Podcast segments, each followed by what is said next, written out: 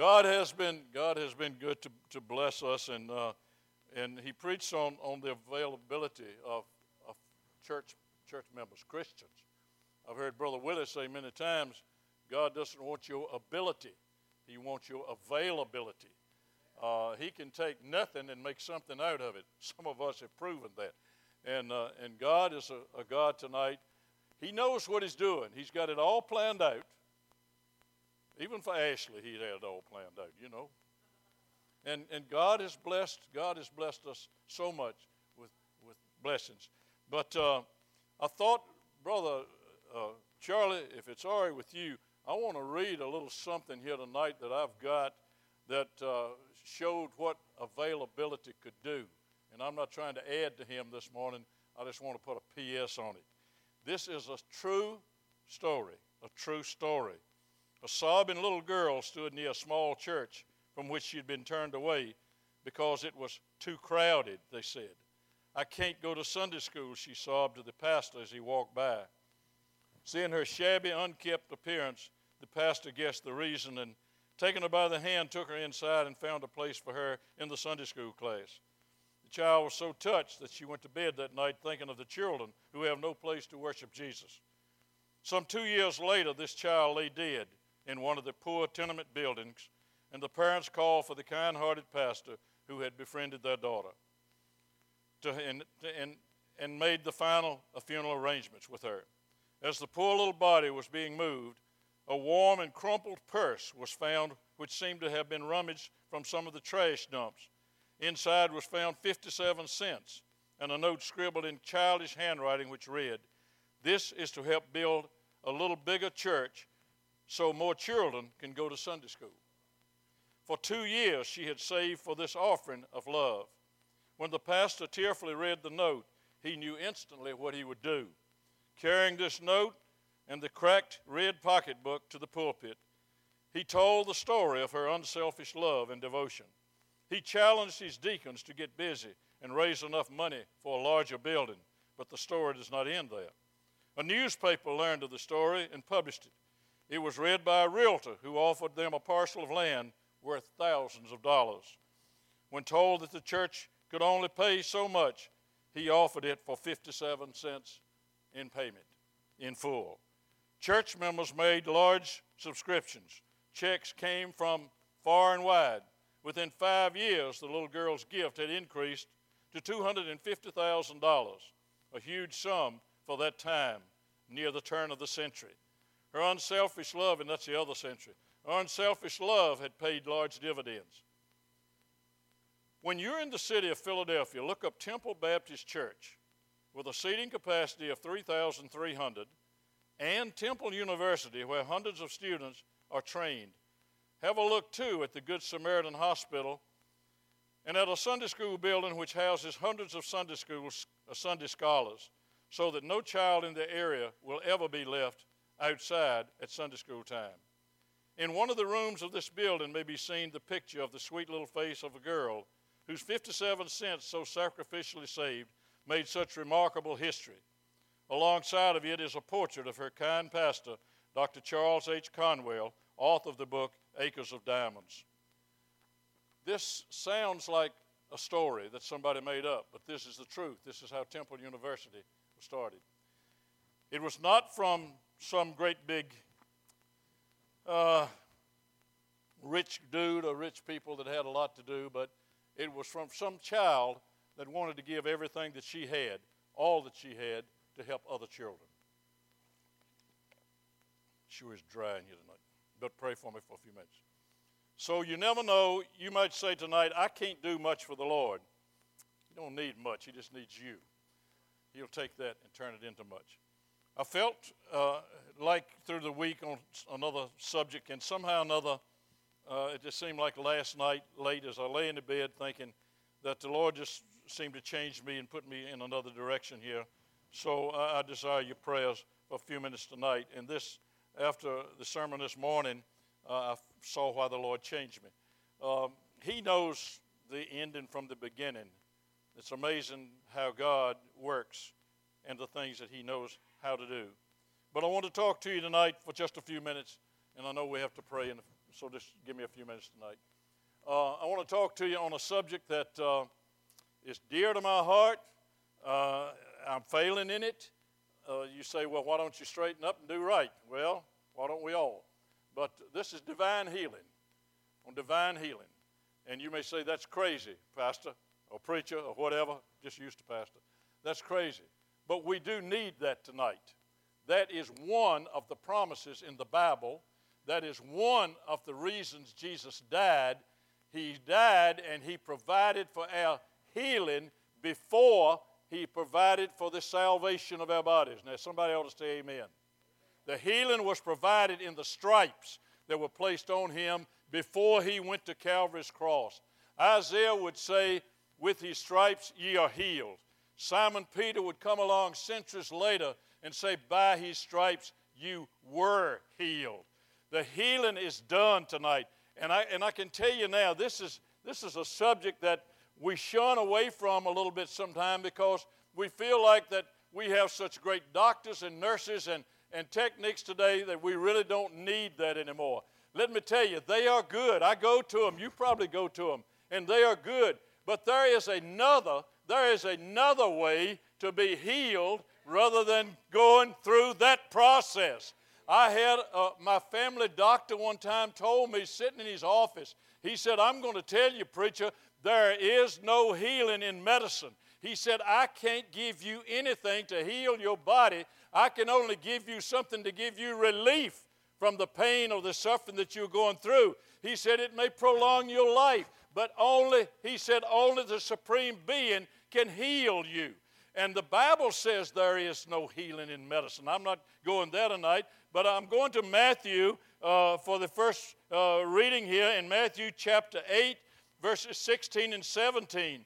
When the even was come, they brought unto him many that were possessed with devils, and he cast out the spirits with his word and healed all that were sick, that it might be fulfilled which was spoken by Isaiah or Isaiah the prophet, saying, himself took our infirmities and bare our sicknesses. When all of this took place, and I think I've got another verse of scripture in Psalms, and I may be going too fast for, for uh, these guys back here. No, they better than I am. There's, a, there's a, a, verse over in Psalms 103. I love this part in, in, in David's writing. He said, Bless the Lord, O my soul, and all that is within me. Bless his holy name. Bless the Lord, O my soul, and forget not all his benefits.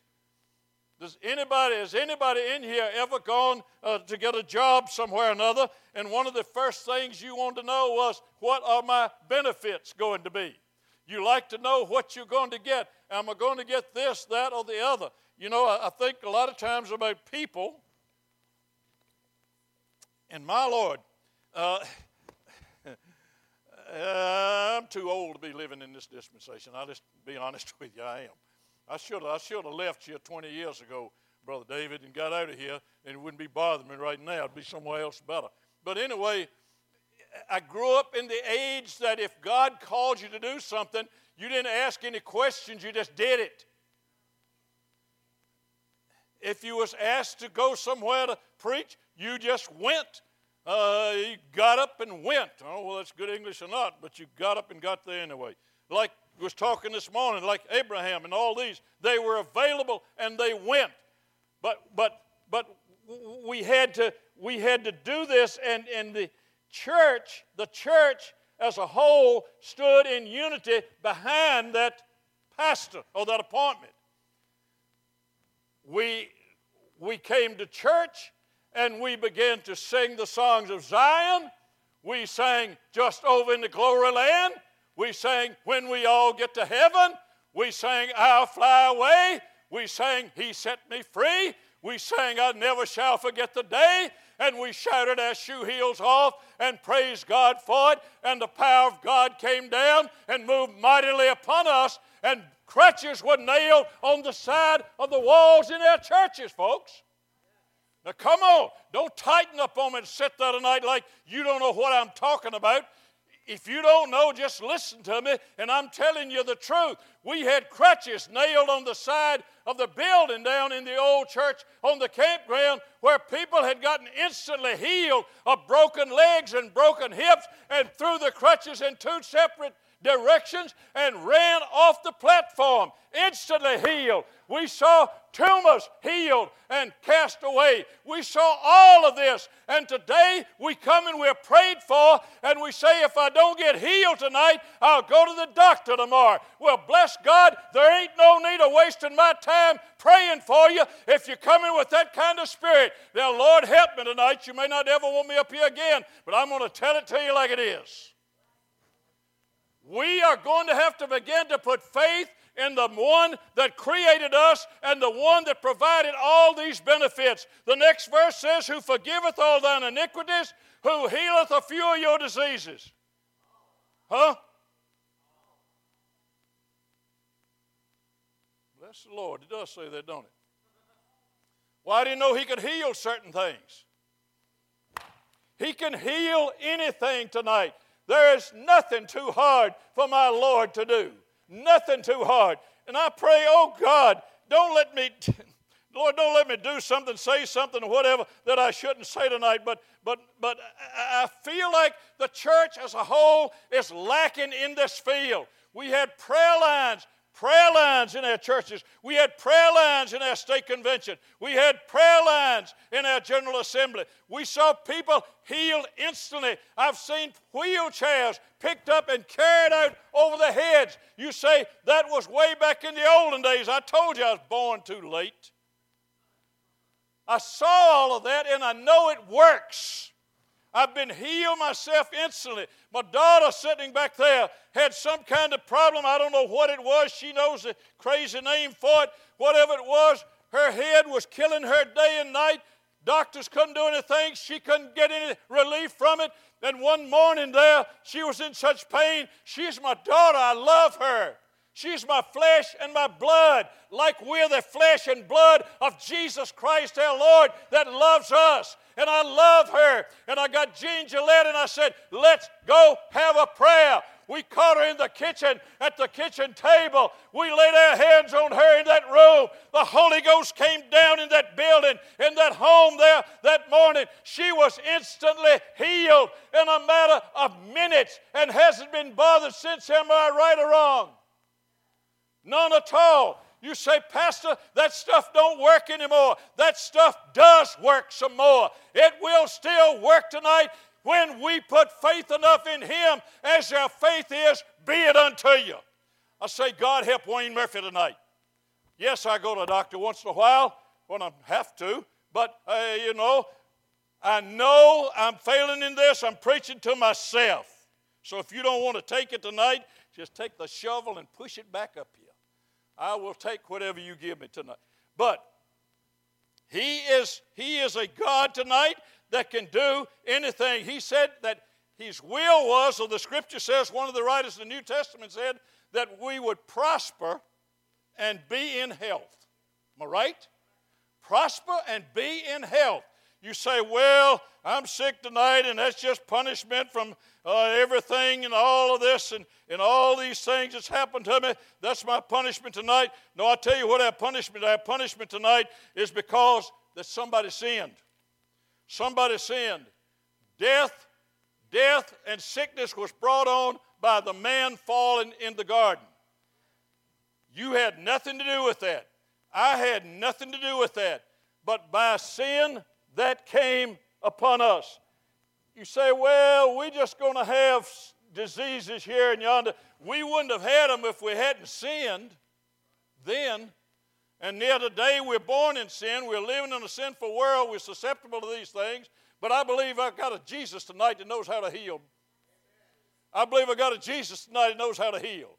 You say, well, every once in a while, he's just going to let us go on. I don't see nowhere in the scripture he was called to heal anybody. He said, You too sick, your time to die, go on to glory. He didn't say that. He healed them, every one. Over in Acts writing, did I give you that scripture?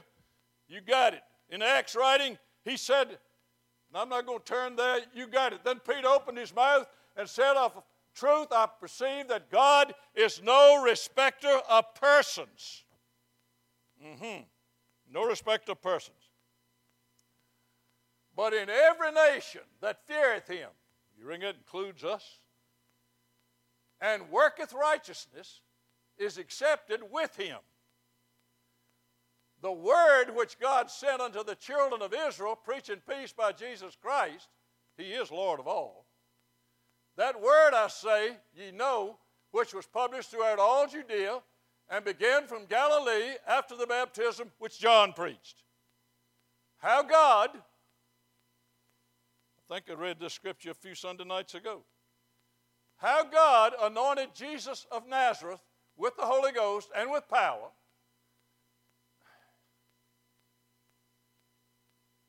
Who went to the synagogue every Sunday, every Saturday morning, and had a little talk there, and met with everybody, and had a little something, and went back home and didn't see him no more the next Sunday, next Saturday. Who went about doing good and what? Healing all that were oppressed of the devil.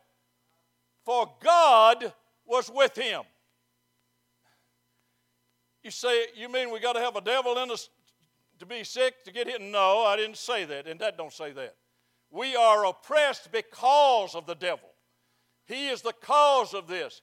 He laughs when we suffer. He laughs when Mike suffers over here. He laughs because you've got to have surgery on your eyes. He laughs because of that, because we are here tonight by the grace of God, but we are also here to demonstrate the power of God when we can come together and avail ourselves enough to come together and have a prayer together that the effectual, fervent prayer of a righteous man will avail much. Fervent prayer means red hot prayer. Fervent prayer means getting down to business with God. I believe the 120 in the upper room were in there in one accord, in unity. I believe tonight with all of my heart that if we will gather around people tonight that are sick in their bodies right here in this local building, that the Lord will heal them. Two of you believe, the rest of you looking at me. I believe I believe that He will do anything He said He would do. He said, Confess your faults one to another that ye may be healed. Now, I've got a little, what do you call things, a little addition to add to that. Be careful who you confess your faults to. Of course, if you do it to some people, you might as well put it on CBS, ABC, and NBC and the whole news work. Uh huh. That's one of our, you know, one problem leads to another, folks. Gossip is not one accord. Gossip doesn't bring one accord. You say you hard on us tonight. Well, we just here, just us folks is here, so we can take it. When we can, oh God help Wayne when, when, when, when we get to the point that we can stop finding fault with each other.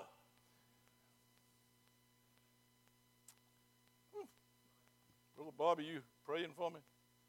Start if you're not needed. When we can get in that one accord, one mind, one accord. Did not Jesus at one time put unbelievers out of the room before he got a healing completed? He put them out and he said, You just go out of the room, leave. If you don't believe, leave. I felt that one Sunday night we was over in this other building, we was praying for this lady, and uh, she had a problem, and we get we got nowhere. And I finally looked up, and, and I'm mean. I tell you that right now. Brother Bob, I know you and, and Sister Linda have been here long, but I'm mean. I'm a mean pastor. I went to Pastor Alta Vista, and this lady that just had a funeral last Sunday, she looked up at me when I got there that Sunday morning. I'd been there before, but she looked up at me. I really didn't know her that well, and she didn't know me that well. But she looked up at me, and she was an older lady, sweet lady. And she said, You my pastor? I said, Yes, Sister Flossie, I'm your pastor. Well, I'm the meanest member you've got in this church. I said, Well, I'm going to tell you something, Sister Flossie. I'm the meanest pastor you ever had in this church. And we got along great. We got along just great. But I looked at the people over here that night and I said, if there's somebody in here, no, no offense, no reflection, but please, if you don't have enough faith to believe that this person is going to be healed, we're going to pray again. I said, uh, Would you mind just stepping back a little ways and maybe go back to the back? And some did go back. Some left and went back to the back seat. But you know, the next prayer I went through and the healing was completed. How many times?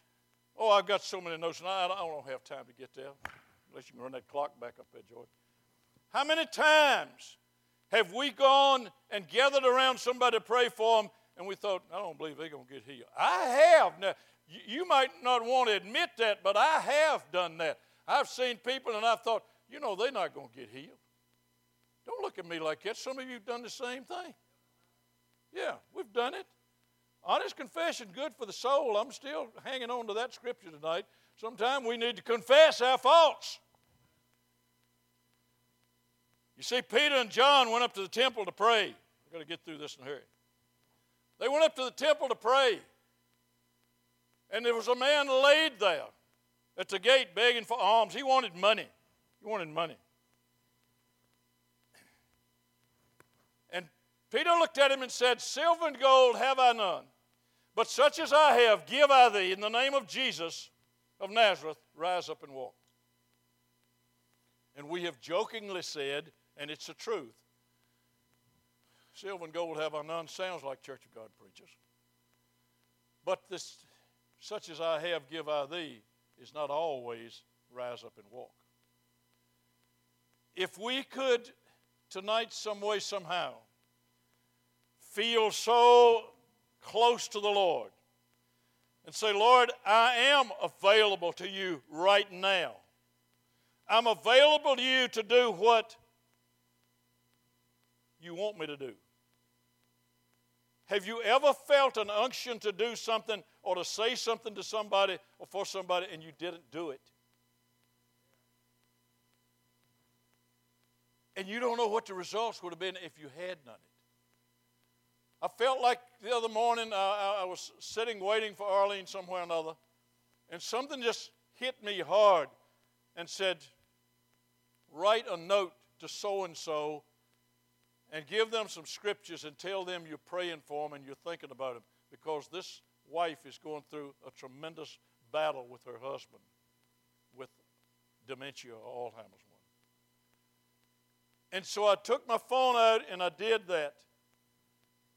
And in about 60 seconds, back comes a message that says, The Lord must be speaking to you.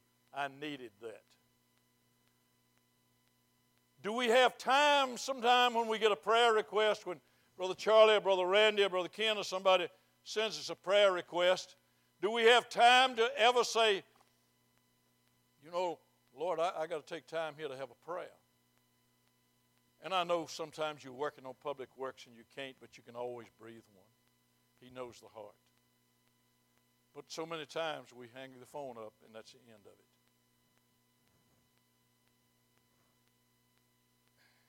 There was a woman with an issue of blood, and I'm going to try to close out here. I'm not going to hold you to it. There was a woman with an issue of blood. You know the story. Bible says she had spent all that she had. She spent all of her earnings. There was a girl this week, this past week in the United States, worth $20 million. She took her own life. Let me tell you, money is not going to buy happiness. $20 million dollars. took her own life. I talked to a man a while back. He was telling about his friend. He said he is rich. Said he went to the finest doctors there was in the United States. And said, one of them looked at him and said, There's nothing I can do for you. This man looked at him and he says, I can give you a million dollars if you can give me something or do something to prolong my life. The doctor says, I can't do it. I can't do it. There's only one person can prolong your life. Money is not going to do it. She spent everything that she had, but she heard there was a visitor coming to town. She heard somebody was coming to town. His fame had reached. Jesus was coming in. She said, If I can just touch hem of his garment, one of the writers says him, one says his garment. if I can just touch his garment, I might be made whole, shall be made whole. Come on, folks. There's a difference in saying I might be and I will be. If I can just touch him, I will be made whole. She pressed her way through the crowd, broke. She didn't have Medicare. She didn't have Medicaid. She didn't have social services. She didn't have any money in her bank account. She didn't have a great big estate to back up on. She had nothing. She had spent it all in what, 12 years? Some, spent all that she possibly had, she spent it all. She's as broke as anybody could be. But she had one thing in mind she wanted to see Jesus. If I can just touch the hem of his garment, oh, praise God. I, I feel good tonight. I feel like tonight that we can get a hold of this Jesus tonight if we'll get out where He really is and talk to Him and put some faith in Him. Now, you see, the hem of His garment was down at the bottom, it was down on the ground. Garments in those days were dragging the ground just about. I've often wondered who made Jesus' clothes. Wouldn't that have been great for a seamstress to say, I made that robe he's got on. I made that. But she pressed through the crowd. And she got down on her knees, no doubt, on the ground and touched the hem of his garment and was made whole instantly. Instantly. He didn't say a word. Come on. He didn't say a word. He just turned around and said, Who touched me?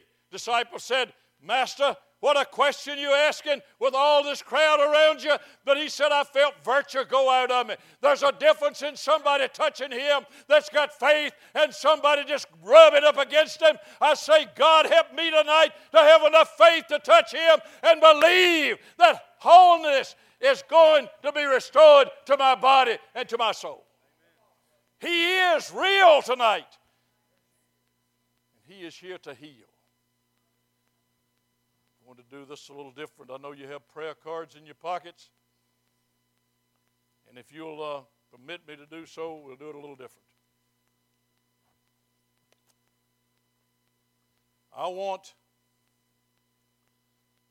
if there's anybody in here tonight that really wants to be anointed, I'm not talking about your big toenail needs cutting. I'm, I'm talking about somebody that needs some anointing, that needs a touch. You can stand in for your wife.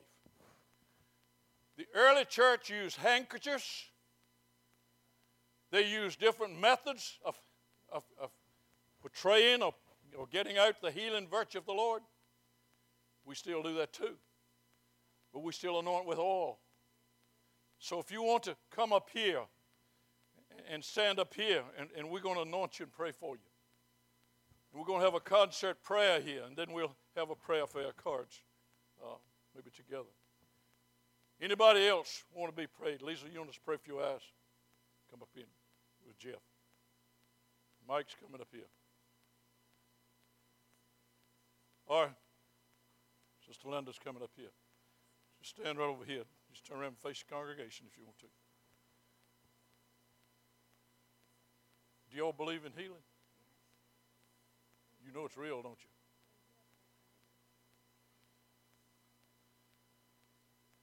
If anybody, if anybody in here tonight now believes that these people will be healed, I want you to come up here and, and line up.